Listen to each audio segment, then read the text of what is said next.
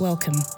This is the Sydney Ideas Podcast, bringing you talks and conversations featuring the best and brightest minds at the University of Sydney and beyond.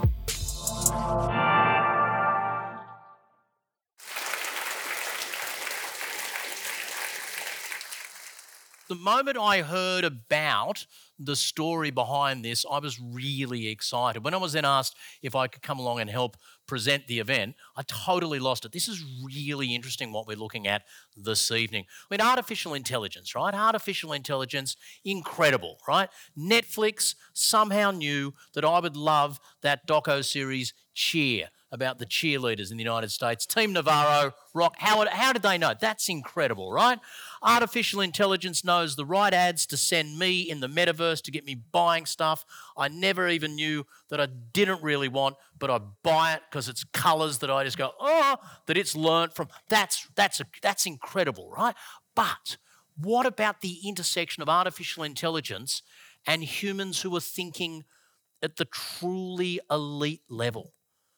Right? Can artificial intelligence inspire and contribute to the cutting edge of pure mathematics? Right? Now, you might think, in my capacity as Ambassador for Mathematics and Science at the University of Sydney, I'd be the right person to answer this question. No, I'm not.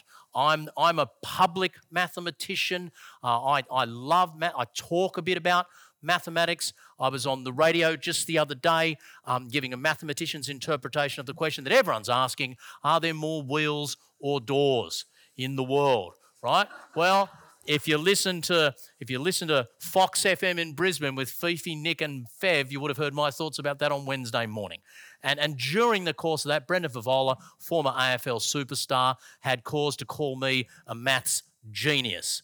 Thank you so much, Brendan. You're just not qualified to make that assessment.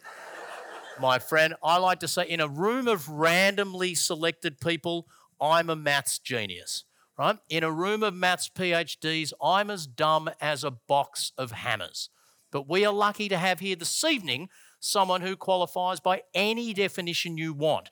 Too modest, you know, wilting as I'm saying it, of maths genius. Some of you, I know we've got some members of the University of Sydney maths community here tonight, which is great, and other people who, who, who aren't as close to the world of mathematics. You might be surprised to know that Australia has actually produced several people who, whenever there's a discussion in the world at the moment of who's the best mathematician in the world, almost by definition, a question you can't really answer, there are several young Australians who are regularly coming up in those conversations, and this guy is one of them.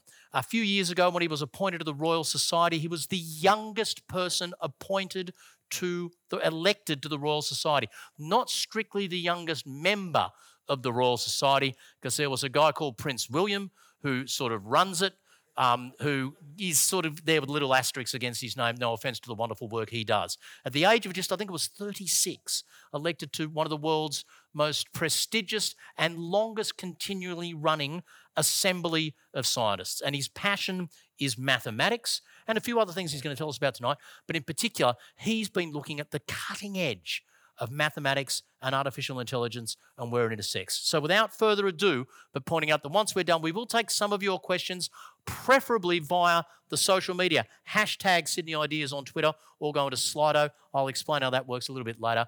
Love to have your questions, but more importantly, I'm going to ask him some questions once we hear from. How about you gave me a round of applause? That was ridiculous. This guy's the star of the show. So let's give it up for Professor Geordie Williamson. Yeah! All yours, buddy. So, thank you very much for coming. I'm very excited to talk about what I'm talking about today. So, the basic question that I want to discuss today is Can neural nets attack tough problems? So, neural nets are part of machine learning. And machine learning over the last 15 years has had numerous breakthroughs. But typically, these breakthroughs have been on problems which humans find intuitive or easy. So the classic example is image recognition. You can also think about speech recognition. You might think about something like machine translation. The remarkable thing about this technology is that we don't tell the computer how to do the task, we tell the computer how to learn to do the task. The computer learns and, in many cases, is wildly successful. You know, as Adam suggested with these suggestions that you get on Netflix. It's also sometimes not so successful, as you've probably also experienced on, on Netflix. What I'm talking about today is work with the London based AI lab DeepMind, where we tried to use neural nets to attack difficult problems in pure mathematics. So, this is kind of the polar opposite of immediately recognizing an image. These are problems that we've been thinking about for about, you know, 40 years or something like that. They're very difficult problems. Humans have been thinking about them for a long time without making any progress whatsoever. So, before I tell you about that, I need to tell you what a neural net is. And before I tell you about that, I just want to convince you that our visual capacity is extraordinary. And I find the question of kind of analyzing what happens when you look at an image very illustrative for what neural nets do. So, what I'm going to do is I'm going to show you an image. And I want you to employ a bit of metacognition. So, what happens in your brain when you see this image? Recognize what you see, when you see it, and how much time you need. Okay? So, you've probably almost taken the whole image in. There's a man, there's a tightrope or slackline, there's the sea below, there's the cliffs, You've picked up this immediately, and you can see the water sucking off the shelf. You can imagine the turbulent waves below. It's absolutely remarkable. You've just done that in under a second. All this processing has taken place. Okay? And you might even be worried uh, what happens if he falls. And this is what happens when he falls. Okay? Notice you've picked up immediately what's going on. He's wearing a harness, there's a rope, there's a knot. So, this is absolutely remarkable what our, what our brains do effortlessly. Now, when I was a teenager, I tried to write a little program to try to classify what a photo is of. So I had some little stick figure images and I wanted to say, like, this is a person and this is a cat and things like that. And I failed abjectly at this task. It was, it's really hard to write a program to do this. And I want to try to just explain to you very quickly why this is so hard for a computer. So here's another image. Now we have a tiger. Notice again how quickly you see the whiskers, the fur, you immediately know it's a tiger. Now, this is an image on a computer, and so it's basically a list of pixels, a long list of pixels. So now I want to zoom in just left of the eye of the tiger. And you can see at this scale that basically it's, it's very unclear what we're looking at. Now, remember that each one of these pixels is a single grayscale value. So it's given to the computer as a number between 0 and 255 where 0 is white and 255 is black, and all the numbers in the between are the shades of grey. And so this is what the picture actually looks like. So for a computer, if you look at an image, everything looks like a scene out of the Matrix. And yet, we, when we perceive this image, we're immediately able to ascribe meaning to it. So if we zoom back out again, you can see that there's 10 million pixels in this whole image. And yet your brain is able to instantaneously see what's going on. And I think when you start thinking about this, you can start convincing yourself that it might be very difficult to write a program that says tiger or not tiger on a computer. You've got to take in 10 million numbers and somehow do some kind of processing of these numbers and decide whether it's tiger or not. So, how does our brain do it? The short answer is there's many mysteries. And a disclaimer is that I'm not a neuroscientist, I'm a mathematician, and essentially everything that I'm going to t- tell you is gleaned by, from Wikipedia and my friends. So I'm not an expert. I just want to give you a very vague understanding of what's going on. So our visual cortex is right here at the back of the head. So for some reason, the visual, visual cortex is as far away from the eyes as is kind of possible in the brain, which is interesting. And if you look at the visual cortex, there's a whole lot of neurons. So it's basically a, a big, complicated network of neurons. This is a very, very beautiful image by one of the first neuroscientists, Santiago Ramon y Cajal, who when he was a child, he wanted to be a painter and an artist. His dad forced him to do something more sensible, but he was always interested in art. And he produced the most incredibly beautiful drawings of neurons, hundreds and hundreds of drawings that still inspire neuroscientists today. So, this is a picture of a neural net from the brain of a child. So, if we zoom in, you can see that the neural net, you have a whole lot of neurons, and you'll notice this thick little globule, which is the soma, and into the soma come the dendrites, And what happens is that charge arrives at the dendrites, and then that charge is summed up. So it's added up. And then when it reaches a certain threshold, something happens. So nothing happens for a while. When it reaches a certain threshold, boom, your neuron fires. And what happens then is very complicated. It's probabilistic, it depends on the particular neuron, and there's a very strong temporal aspect to it. There's these crazy oscillations that take place, you know, different neurons behave in different ways. So it's all very complicated, but I just want you to have that one picture in mind. Nothing happens until charge reaches a certain level, and then something happens. It's very important. And if we look at the brain as a big object, so there's something like 86 billion neurons, which is just an incomprehensibly large number in our brain. And it's a remarkable picture that modern neuroscientists gives us. We just have these basically little building blocks that we understand very well, these neurons, and they're all hooked up in a very complicated manner, and there's a lot of different varieties of them. But basically, everything is kind of emergent. So it's a little bit like a chess game. You have simple moves that you can do, and yet the complexity of the chess game is enormous. So something similar is going on in our brain. Also, you know, I think if you're interested, just to look at Ramon y Cajal's images is really inspiring. You know, he has hundreds of really beautiful images of the brain and the spinal cord and things like this.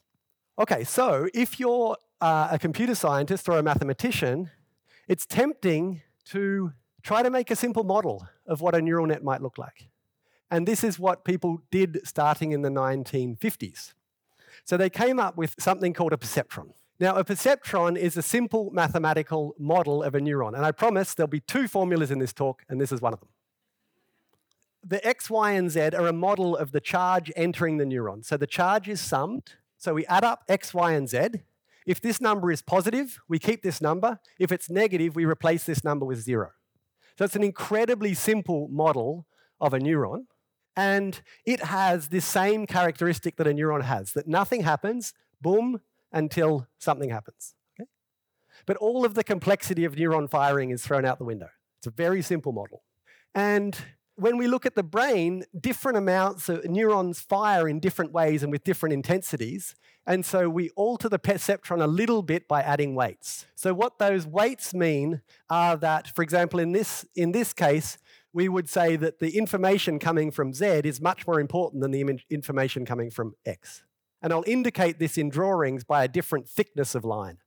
So there's more stuff going along the red line than going along the green line. These are the weights. And all this does to our firing pattern is it alters the slope of the line and it also alters the point at which that line leaves the x-axis. So this is a incredibly simplistic model of a neuron. This is how we build an artificial neural net. We just put together a whole lot of these very simple models of a neuron. It's that simple. And we train our neural net by initially having random assignments of weights. So we don't give any neuron any particular importance in the schema. And then we train it. So we have input, which might be, for example, an image, and then an output, which might be positive if it's a tiger and negative if not. And we want that output to be as close as possible to reality. So, as close as possible to our understanding of is there a tiger in the image or not. So, I want to show you a neural net training. I'm about to press play on a video. So this is a screenshot of a wonderful little playground for visualizing neural nets, which you can play with in your browser. So the most important aspect here is on the right-hand side, you see a square, and you see the blue dots and the orange dots. So this is the training, training data. Okay? So this will not move while we train. This is the reality that we're trying to mimic. And then we have the shading, which is the result of the neural net. So at the moment, the neural net is performing very badly because there's very little relation between blue shading and blue dots and orange shading and orange dots. Now I want to show you it training. Here we go. So you notice now it's kind of learnt, in inverted commas, where the blue dots are. So there's a perfect matching between the blue shading and where the blue dots are. So this is a trained model.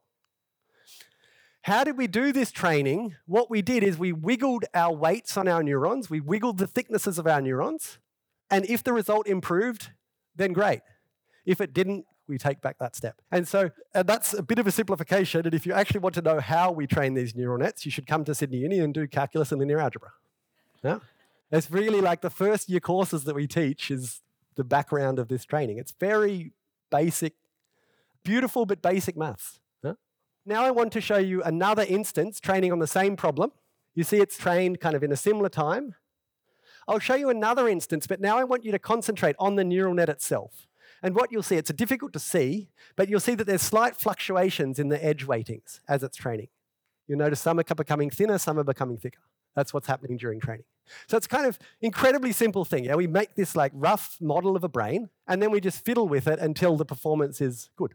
So now I'll show you a complicated training happening. So this is a much more complicated data set. So we have a spiral, and what we want is a function that's we want the orange area to follow that orange spiral and the blue area to follow the blue spiral. It's much more complicated, so I need my neural net to be more complicated. And now this takes much longer to train. So up the top, you see the epochs. So this is the number of wiggles we've done of the training parameters. And you can see it kind of struggling to train. And here you see some very, in, very interesting uh, facets of what happens in training in general. Namely, you have these long plateaus of very little activity, and then sudden improvements. And then occasionally you'll see these spikes where it kind of goes backwards in order to improve, which I think it's always dangerous to make these kind of statements, but it, it seems to be what happens when we learn. We have these long periods of kind of not much happening, and then suddenly we get a concept. And sometimes we feel like we go backwards in our learning. So you can see uh, above the square, you have the output, and you have this test loss and training loss. So this is saying how well the model is doing. This is a difficult task, and so it doesn't quite manage it, but it doesn't do, do too badly. Now, it's very important because I'm using these analogies between the brain and neural nets that I include the following slide. A brain is not an artificial neural net in the same way that a bird is not a plane. And a very good friend of mine who's a neuroscientist in Singapore with whom I love to discuss this stuff tells me that there's some belief in neuroscience that a neuron might be something like a feather. So, this is a beautiful thing that evolution has produced, but it may not be strictly necessary for flight. Okay, so this is a very potted history of the subject of machine learning. So in 1958, we had the first perceptron. This was made on a very, uh, very early computer, a trainable perceptron. And it took almost 50 years until we saw a really solid application on a problem that people cared about, namely image recognition in 2006. And then in 2010, um, we've had this kind of complete revolution in the field, and now you know this is right throughout Google, Facebook, etc. Um, you know, serving ads, translating language, also in areas where you just have it, you're just absolutely overwhelmed by the amount of data available to you. So, for example, searching through legal records or things like this. I also think that this is a very interesting example of the importance of supporting fundamental research. We had this 50 year period where nothing was really viable. I mean, in this particular subfield of machine learning. I remember when I was a graduate student and someone told me what a neural net was, I thought the idea was stupid. This was before neural nets took off. I thought, how can such a simple, simple-minded, simplistic thing do amazing things? But what I totally underestimated was this extraordinary thing that happens at scale in, in neural nets we owe this extraordinary technology to 50 years of curiosity and 50 years of people plugging away during these AI winters where no one believed in what they were doing. Now I've explained what neural nets are, I hope. I want to now turn to the problem of can neural nets actually solve difficult problems or can they help us solve really difficult problems? And the first overwhelming evidence that the answer to this question is yes came in 2016 with the game of Go. So, the game of Go is the oldest continuously played board game on Earth. It was arose about two, two and a half thousand years ago in China. It's played on this 19 by 19 grid, and players alternately lay, lay white and black stones, and there's only two rules. It's absolutely beautiful in its simplicity, the game of Go. And yet, the game of Go is orders of magnitude more complicated than chess. So, chess is a very complicated game, as I'm sure you all know. And in chess, the number of board positions is roughly the same as the number of atoms in the Earth. In Go, the number of board positions is vastly larger than the number of atoms in the universe. And I had a very good friend in, in graduate school who was one of the best European Go players. He was incomparably bad compared to the East Asian Go players, but he was still very good in Europe. And he just spent basically a decade convincing me that computers would never solve Go. And they were very, very bad until neural nets came along and until DeepMind came along. So there was this very famous challenge match in 2016 between Lee Sedol playing the, the first move of this challenge match against DeepMind, against the computer. This five series match was remarkable for many reasons. So AlphaGo won, but AlphaGo, so AlphaGo is the computer program. Lee Sedol is the, one of the best human players. AlphaGo won four games to one, and Lee Sedol won one game. And it's so beautiful to see him after he wins one game. He feels that this is some kind of redemption for humanity. Um, and I think in some sense it is. And they were very tightly fought matches. Another extraordinary thing about this story is that following AlphaGo, DeepMind released AlphaZero, which has no human knowledge of the game put into it. All it knows are the rules and it plays itself billions and billions and billions of times and gets better and gets better even than AlphaGo. The thing that I find the most interesting about this, and this blew me away in 2016, is that AlphaGo played certain moves which appeared to display a deep human understanding of the game. So there's this famous move in game two called Move 37. And it's lovely. If you get a chance, watch this on YouTube. Lee Sedol sees the move, and you can see a kind of surprise and amusement on his face. And he then takes 12 minutes to play, play his move, which is much longer than he normally plays. And after, so he lost this match convincingly, largely thanks to this extraordinary move that AlphaGo played. And he said, after the match, he said, Yesterday I was surprised, today I'm speechless. I remember at the time thinking, like, imagine if we could play such a move in mathematics because this move has changed the way that humans play Go. It fundamentally went along against the traditional wisdom of playing Go. Imagine if we could do something like that in mathematics.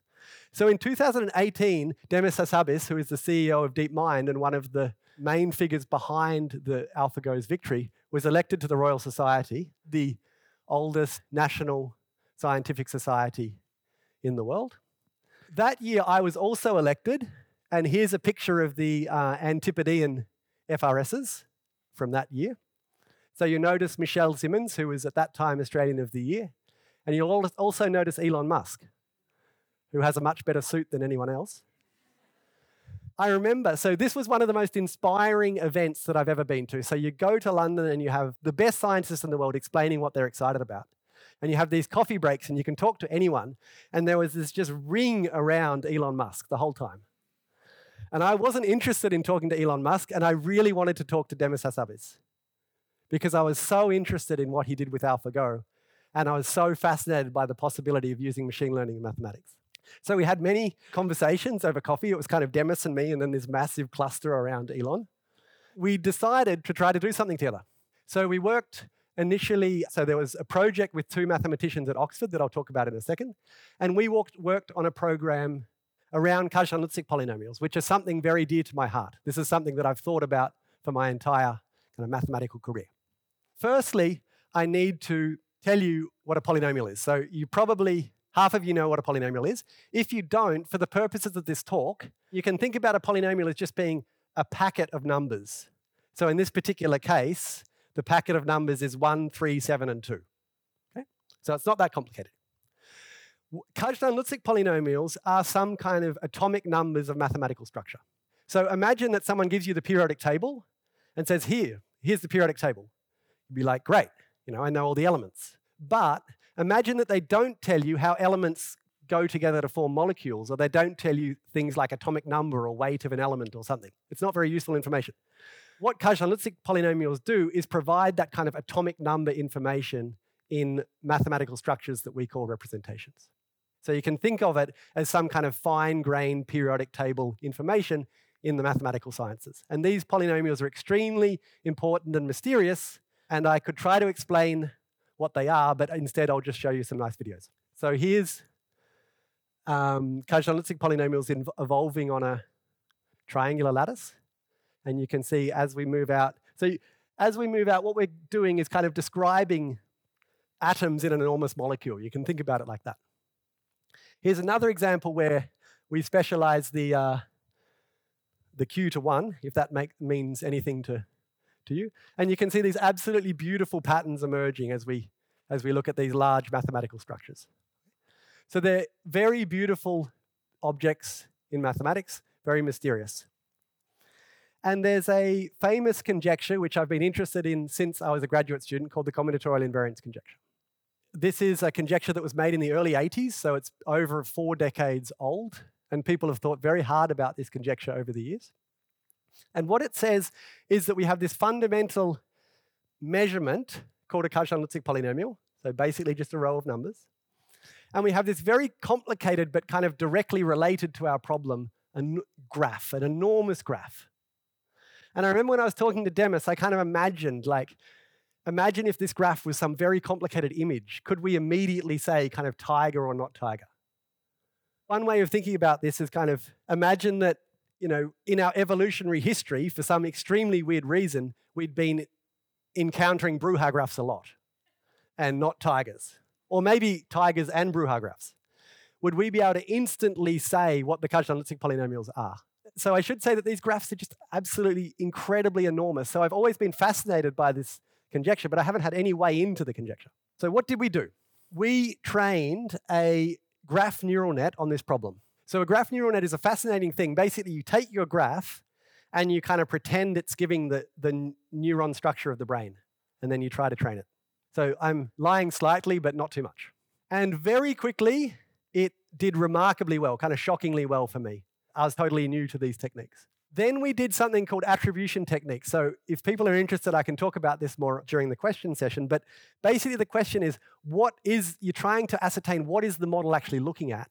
And it was able to point out new aspects of the problem that we hadn't, that we hadn't seen that were very surprising, deeply surprising for me. So at the same time, in parallel to our work, the team at Oxford were able to develop a new formula in knot theory using very similar techniques and because we'd used kind of a very basic technique in machine learning on very difficult problems in mathematics, we were able to publish our result in Nature in December 20, 2021.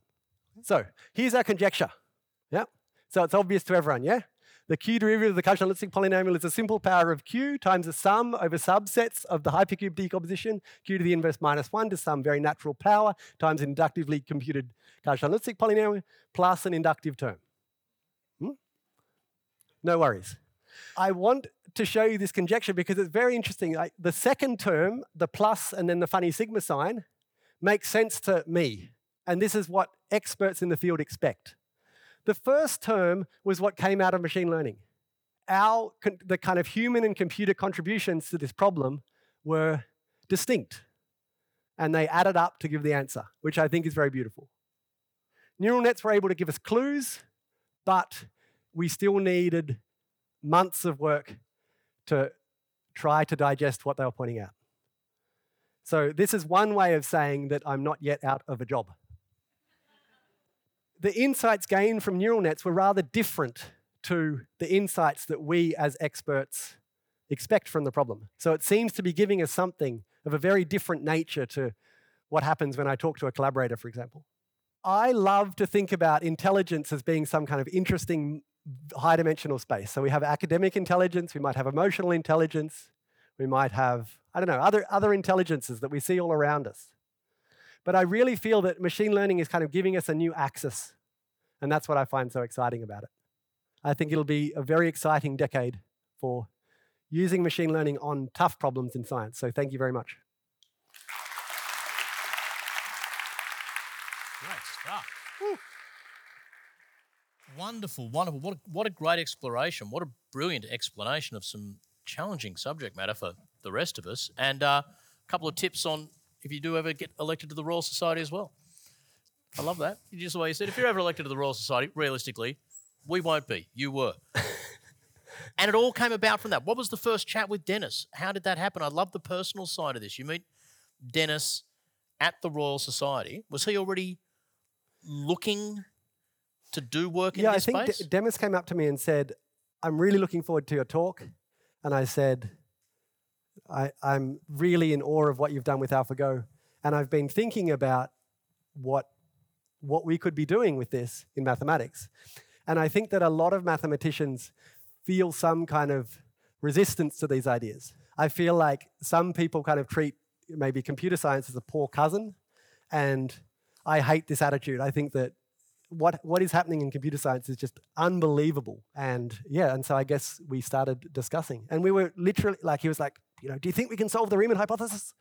And I was like, no, I don't think so. Just quickly Uh, for, for, for people who've not heard of the Riemann hypothesis, you're talking famously challenging, remarkably complex, as difficult as anything floating around. yeah, like the mathematics at moment. largest open problem in mathematics by far, the most important. Mo- So he's really shoot, yeah, he's shooting, For the, shooting for the stars when he says that one. You say, I say, I mean, I'd love to work on it if I can see an honest way into this problem, but I could not.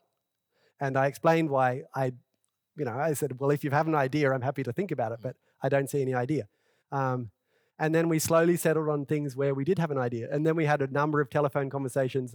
I suggested he talk to Marc and András in Oxford.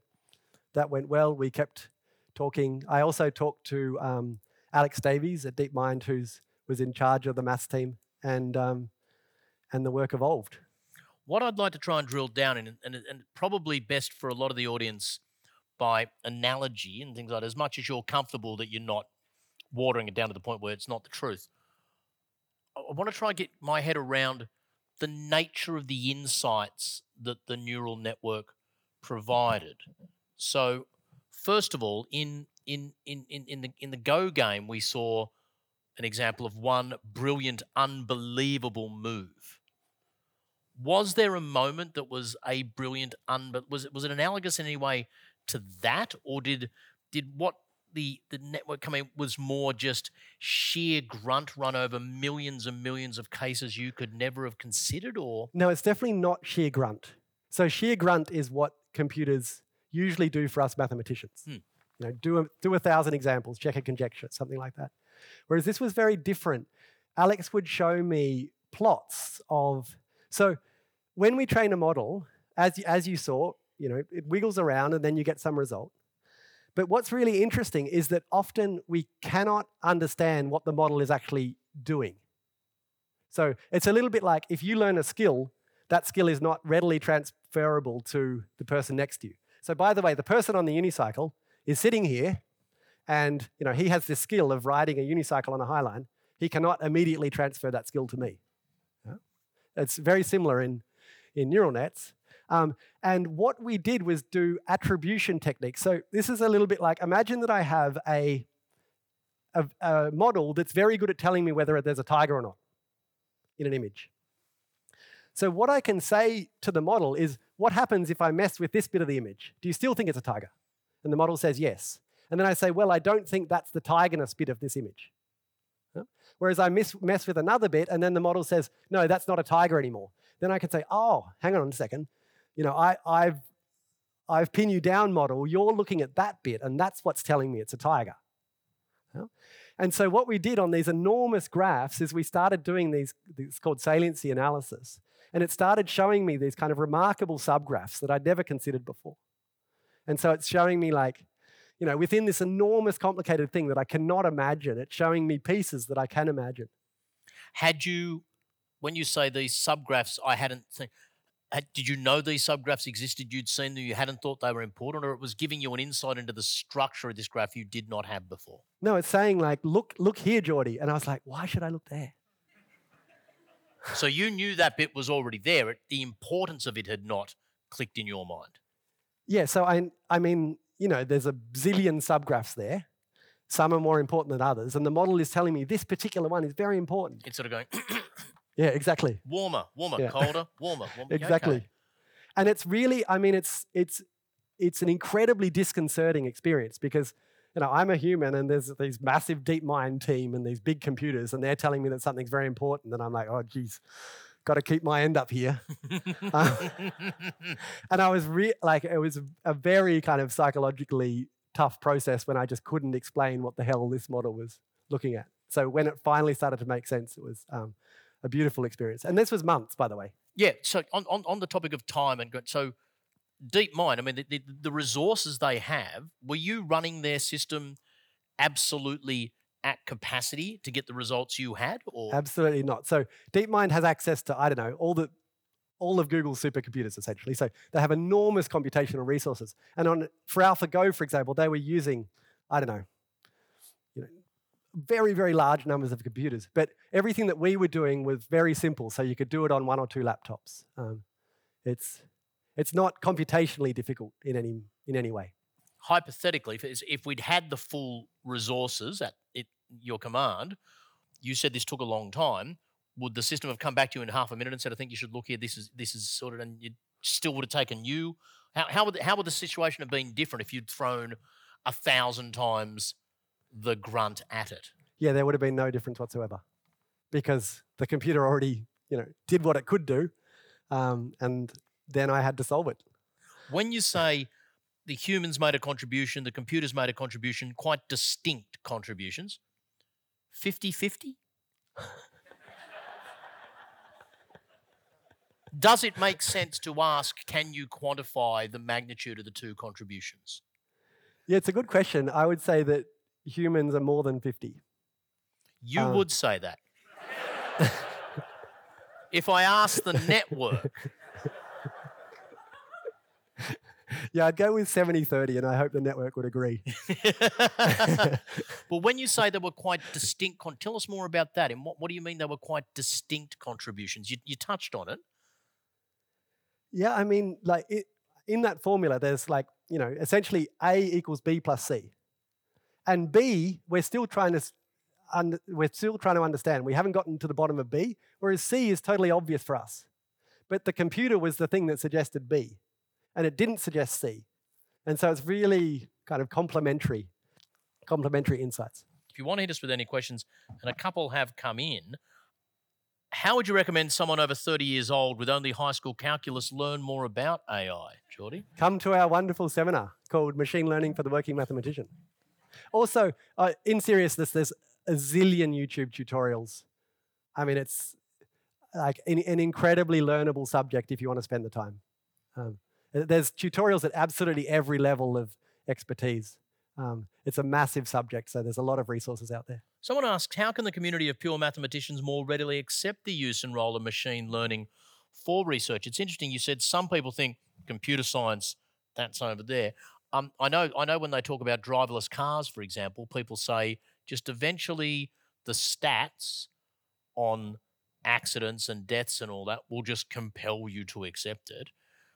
Uh, it will it just eventually be the contribution that these sort of networks, et cetera, make to the field is something that just there's no point denying their their validity and magnitude? I think that we're at a very interesting point with machine learning in mathematics, and particularly like as a tool rather than as a source of problems, in that there's very few people doing it. Like I don't know, I can count on one hand the researchers doing this doing this work in mathematics. Um, sorry, in like in pure mathematics. So using it as a tool to attack problems. And so we talk about this as a kind of inevitable march. You know, the computers will take over. You know, I don't see it as at all as inevitable. There might be something about intelligence that we are just missing in these models. I think that it's great that we play around with this stuff and see what it's useful for, but I don't see it as kind of inevitable acceptance that computers will take over our field. But amongst your contemporaries, I presume that's not the 100% unanimous view. I got the impression reading one article about this work that some people are saying humans will always do the creative brilliance here. Machines will help push us in certain directions and get rid of a lot of the wasted time on that. Others are going, this is so clearly the first step towards AI solving everything and we will be redundant. Is it fair to say that even in the elite of mathematics, people sit everywhere? Oh, absolutely. On yeah. that that's, spectrum? That's very fair, yeah where does where is the consent the, the majority of opinion or is it a completely open question at the moment uh, that's a good question. I'd say most people are skeptical still. There's some people that are oh you know it's inevitable. Some people are much more skeptical. Uh, the majority of people are more skeptical i would say. Take us inside your for people who've not you know pushed the very boundaries pure mathematically. So take us inside your mind. When when the, the this system is you know suggesting things that you haven't thought about yet. Is that then a okay? I'm going to take that away for a fortnight and just smash my head against it and hope I get some insight. Or was there, as they say, those eureka aha moments where you suddenly something just exploded in your mind as obviously true? Was it a slow process of accretion, or were there little bumps and then step jumps in? I think in this particular project, there was an enormous, we tried so many things that didn't work. And so we really, like, week by week, we tried something that didn't work. And you're just like, it's going on for months and you don't see any kind of way through this impasse. Uh, and always there was this plot that I showed in the second last slide that was just haunting me the entire time. Like I just couldn't get out of my head. And this was the plot that ended up leading to a solution. I've had kind of eureka moments in the past, but this was definitely not a eureka moment. It was more like a war of attrition. I've Got a really good question here from OP. Graphs, especially the way you've explained them here, seem particularly amenable as structures for neural nets to yield deep insights compared to, say, prime numbers they've suggested. What are what makes some structures more compatible with AI than others at this stage? Is is that within you know, with all the sort of questions that pure mathematicians are considering? Are there some that are a lot more ripe for this sort of work at the moment? Yeah, so that's a great question, and absolutely, as OP said, there's graphs are great, uh, discrete structures are great. You need enormous amounts of data. Yeah, you need some kind of continuous learning landscape, which is so. For example, there's many problems that I think about where you only have a single you know, you can work out a single example or a few examples. And this is just, you can't start, you can't get anywhere with this with machine learning. So you need a lot of examples, a big set of data, and you need some kind of discreteness to the problem. Um, but I think we're still learning wh- which problems are amenable to these techniques and which are not. You talk about a, a, new sort of intelligence. Tell me more about that. What do you mean? What's what's on that at, at this early stage? What's on that access ac- axis of of computer intelligence or AI intelligence? Yeah, I, I guess it's just a feeling. I have many collaborators. Some of them, they say what I expect. Some of them say something so wacky, it just blows my mind. I remember one collaborator interrupted a very intense mathematical discussion to show me a Russian animation of a hedgehog lost in the fog. Mm-hmm. And I was like, where on earth did that come from? I've got no idea. I still don't know. Um, and it's that kind of quality of suggestion that I feel like the computers were, were giving us. They're just really wacky things that, um, that you really don't expect. The knot theorists were getting a whole lot of proposals, and they were getting some proposals that were obvious to them. Whereas I never got any, anything where I was like, oh, you know, that's clear. It was always kind of a bit off the wall, wall suggestions. When we talked about, uh, you know, there are some great Australian mathematicians, and there was one who was recently honoured with uh, something called the Fields Medal, sometimes called the equivalent of the Nobel Prize for mathematics. And reflecting when he won that, he said it, it, he was giving a speech and said, "There's, there's, it's lovely to have a night like this when I'm recognised." And this quote that stuck with me because as an elite mathematician, I spend 99% of my time being wrong. And I thought, one, and I'd love your insights. One, it must take a particular sort of mind to be able to do that, to be wrong 99% of the time and just keep going and going. Well, first of all, is it is is it did you do you relate to that quote? Yeah. Absolutely. I, I mean, not necessarily wrong, but stuck. Um, yeah, I spend my entire life stuck. And also, I mean, I've really like worked for 10 years on a single problem you know, like I, I kind successfully? of yeah. In well, in one case, successfully, yeah. And in '99, unsuccessfully. and uh, along the way, you kind of write papers because you need, you know, you need a job and things like that. But you're very much um, solely focused on one thing with absolute obsession and yeah, and that's a very interesting psychological process to go through. So yeah. even if these machines, you know, there are debates about will they become intelligent. I want to ask you a couple of questions about that soon. But even if, if the only role that these sort of machine that these networks played was to reduce the amount of things you might look at that are clearly not right. No, no disrespect intended. To shut off dead ends well before you get there. If if you were suddenly right or wrong only 97% of the time. That suddenly means it's like we've got three Geordie Williamsons running around out there, doesn't it? I mean, it can't. Yeah, could- could- absolutely. the- I, I totally systems agree. Yeah. Could make profound impact even at just sifting through and focusing your mind on things they might never achieve themselves. Is that valid to say? Absolutely. So Joel, who um, was responsible for some of the beautiful animations, told me a, a quote. I think it's from Steve Jobs that a spreadsheet is like a bicycle for the mind. So it's it's some kind of very simple system, but once you have it, you can do amazing things. I remember when I was a kid just playing around with a spreadsheet. You know, it kind of shows that I was a bit of a weird kid. Um, but we can really imagine that that AI provides a kind of bicycle for the mind, particularly in combinatorics and things. Often we spend like days trying to prove some identity, and it's just wrong. And if something said at the beginning, "Oh, you're just wrong," Here's a quick counterexample. Move on. move on. It would be it would simplify the process so much. It would, yeah. So that's what I'm looking forward to. Um, couple of quick questions, Vish. Off final audience question: How does quantum computing change neural nets? Question mark. Then brackets. And is there a possibility for consciousness? Close brackets. So let the quick yes no on the second question. But is, is quantum is quantum computing possibly going to open up gigantic leaps forward here? Are they two completely separate fields? Will they intersect? Uh, let me honestly answer that question by I don't know, but maybe I can say one other thing, which Yep. is that when I was in first year at Sydney Uni doing calculus and linear algebra, I hated calculus and linear algebra. I really didn't like first year maths. And at the same time, I was reading Penrose's The Emperor's New Mind. I'm not sure if you know this book, but basically he's positing that there's some kind of quantum entanglement, and this is uh, consciousness is arising from quantum entanglement. And there's no evidence that this is the case.